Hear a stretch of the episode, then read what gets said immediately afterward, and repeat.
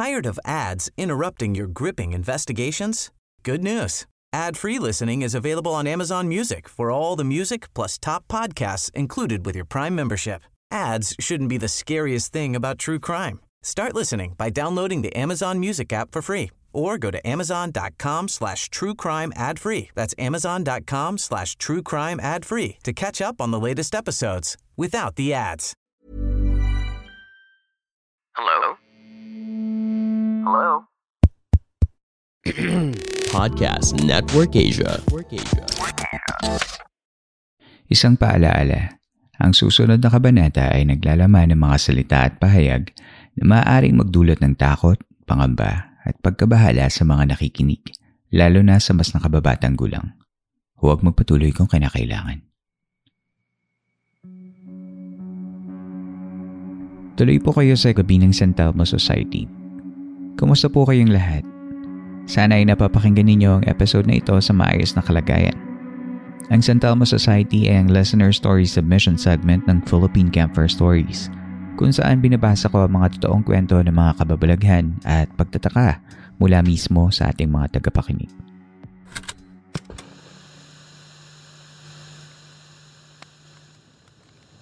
How are you, Campmaster? I hope your overall health is okay. Total, our group is called San Telmo Society naman. May nahalongkat ako from my baul of memories na paniguradong swak sa pangalan ng grupo natin. My tito died in a tragic death. He was robbed and died of knife wounds. This happened when I was 10 years old and my brother was 5 years old. We were home alone that time and our tito was supposed to watch us. Naniniwala ako na hindi siguro siya mamamatay kung pumunta lang siya sa bahay namin ng mas maaga. My first instinct noong sumisigaw na siya ng tulong was to go on silent mode. Naglalaro kami ng kapatid ko noon kaya sinabi kong tumahimik siya at wag na siyang magsalita. I checked the front and back doors kung lock kasi kapitbahay lang namin yung bahay ng tito ko. Kaya kung mag-uusisa, kami ang isusunod. I don't know. Basta my intuition at that time were telling me to do this and that. I hugged my brother because my tito was literally crying for help. We were just kids, and I was afraid for our safety at that time. 30 minutes passed with dead silence. I prepared my brother to run to the neighbors for extra safety kasi mga late night na makakauwi ang parents namin. Now the question for the listeners was, bakit hindi tinulungan yung taong humihingi ng tulong? Lasenggo po kasi ang tito ko noon. Kaya sanay na mga kapitbahay na pag nakainom siya ay may mga series of wild habits. I think may anger issues din siya na baka nag-ugat from his childhood and sa environment nila before. But he was a loving tito sa amin. He would always take care of us and spoil us. After the burial, nilagnat ako ng mataas na hindi bumaba for a week. Then I tried talking to him in prayers. Maybe it's his way of saying goodbye. Hmm, I don't know. Many years later, malapit sa kinatayuan ng house niya before, ay may nakabili doon ng lupa. Then nagtayo din sila ng bahay doon. One of the new neighbor's son saw a blazing ball of fire around 12 midnight and 3 a.m. Kasi nocturnal din naman po yung anak ng kapitbahay namin. Malaki daw yung bolang apoy. At least 4 to 5 basketballs kung ikukumpara. My tito died around 11 to 12 years ago. Tapos, nangyari to last year. My neighbor's son messaged me saying na ipagdasal namin ang kaluluwa of my late tito. I think it happened twice. I don't know what it means kasi madaming pwedeng explanations ang sandal mo if we look into different angles. Thank you again for reading my stories. God bless. Hi August. Salamat ulit sa pagpapadala ng kwento mo dito sa San Telmo Society. I just found out that August is in fact a girl. For some reason, I thought your name is male, so I'm very sorry if natawag kitang lalaki before. The last time na binasa natin ang story ni August ay last February of 2022. when she heard a flapping sound from above her nung nasa isa siyang parking lot late at night. This time, August takes us back to sometime around the early 2010s nung bata pa siya. August, I'm sorry this happened to you at sa tito mo. To lose someone as horribly as you did, at lalo na sa batang edad, must be hard to process. Hindi mo na nakwento kung nahuli ba yung pumatay sa tito mo, pero sana naman ay nakahanap na din ang pamilya ninyo ng kapayapaan sa pagkawala ng tito mo. Yung nakita ng anak ng kapitbahay niyo na San Telmo could be anything. But you're right. It could be a San Telmo. By definition, St. Elmo's fire is a persistent blue glow that occasionally appears near pointy objects during storms. The name is something of a misnomer, as the electric phenomenon is more in common with lightning or northern lights than it does with a flame. It looks nothing like the Telmo we know. In Philippine mythology, iba ang ibig sabihin ng San. Ang San ay isang fire spirit na hinihikayat ang mga nakakakita dito na sundan ito. Papaguri nito ang kanyang biktima hanggang sa mawalan ito ng sariling bait. Bago pa man tayo magkaroon ng terminong San Telmo, ang mga Ifugao ay mayroon ng tinatawag na fanfanilag o mga orbs of light na nakikita sa kabundukan at mga bukirin. Sa western world naman, kilala din itong will-o-wisp o isang ball of blue flame that mesmerizes weary travelers. Sa tamang kondisyon, ang paghahalo ng mga gases ay kayang gumawa ng mga ilaw gaya ng bioluminescence or chemiluminescence kapag naghahalo ang oxygen sa phosphine, diphosphane at methane na galing sa mga nabubulok na laman gaya sa bangkay ng isang tao. Dito din ang galing ang ideya na ang mga bolang ilaw na ito ay galing din sa mga namatay o sa mga espiritu. Salamat sa pagkukwento mo sa amin sa San Telmo sighting ng kapitbahay mo, August. Indeed, a San Telmo Society story worth reading.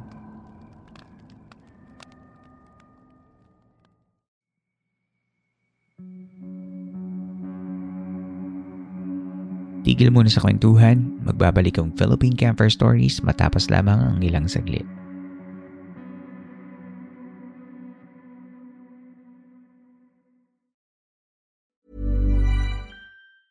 Tired of ads interrupting your gripping investigations? Good news. Ad-free listening is available on Amazon Music for all the music plus top podcasts included with your Prime membership. Ads shouldn't be the scariest thing about true crime. Start listening by downloading the Amazon Music app for free or go to amazon.com slash true crime ad free. That's amazon.com slash true crime ad free to catch up on the latest episodes without the ads. Spring is my favorite time to start a new workout routine. With the weather warming up, it feels easier to get into the rhythm of things. Whether you have 20 minutes or an hour for a Pilates class or outdoor guided walk, Peloton has everything you need to help you get going. Get a head start on summer with Peloton at onepeloton.com.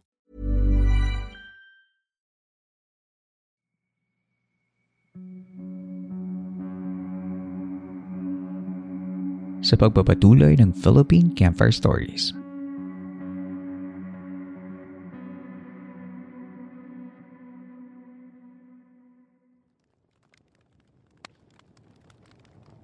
Ang susunod na kwento ay mula kay Clarence at sa isang taga-sundo.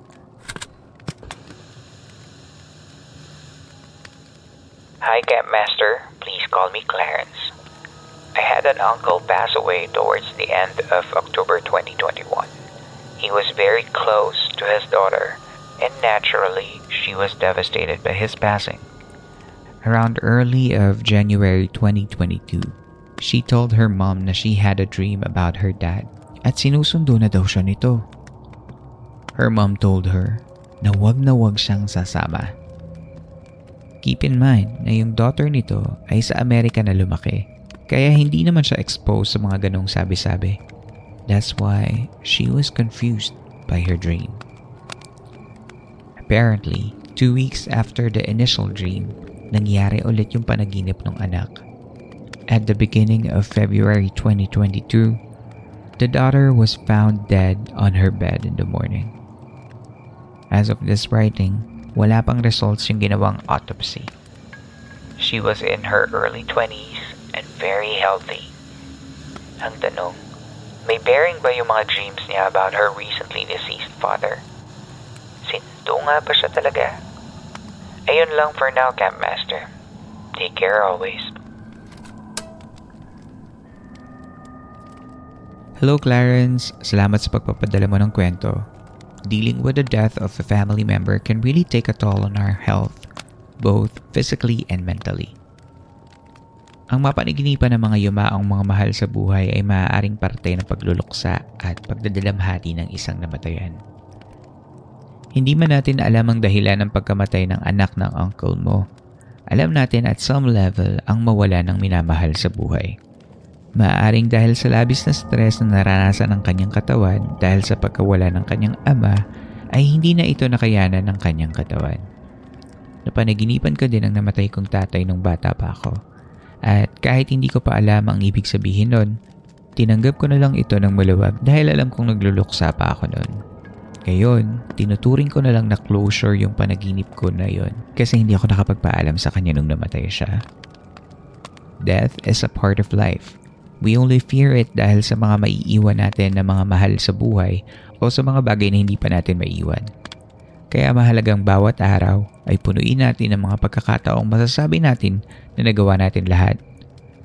Para sakaling dumaan ang ating mga tagasundo, alam natin na nabuhay tayo ng masaya at mapagmahal sa abot ng ating kakayahan. Tama din sa Clarence na kahit nasa ibang bansa na, ang ilan sa mga kasanayan ng mga Pilipino ay nananatili pa din sa buhay natin at sa buhay ng ating mga kapamilya. Sabi pa ni Clarence sa email, P.S na-realize ko how ingrained ang supernatural sa Filipino culture dahil kay Manang Bola sa Batibot. Imagine, sa show na para sa mga bata ay may fortune teller. It's just very interesting.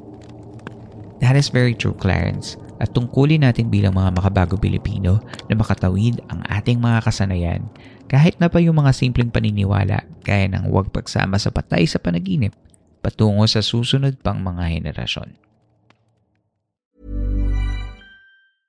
Tired of ads interrupting your gripping investigations? Good news. Ad-free listening is available on Amazon Music for all the music plus top podcasts included with your Prime membership. Ads shouldn't be the scariest thing about true crime. Start listening by downloading the Amazon Music app for free or go to amazon.com slash true crime ad free. That's amazon.com slash true crime ad free to catch up on the latest episodes without the ads.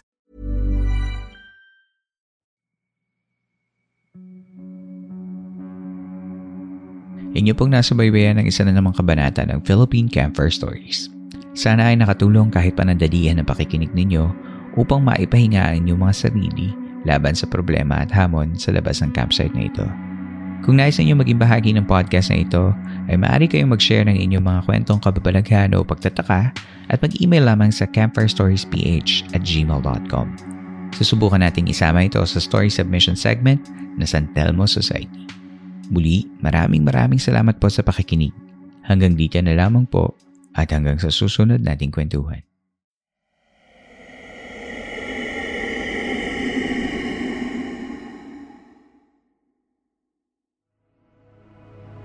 This podcast episode is based on or is inspired by true events. Unless otherwise indicated, all the names, characters, businesses, places, events, and incidents in this podcast are either the product of the podcast creator's imagination or used in a fictitious manner. Any resemblance to actual persons, living or dead, or actual events is purely coincidental.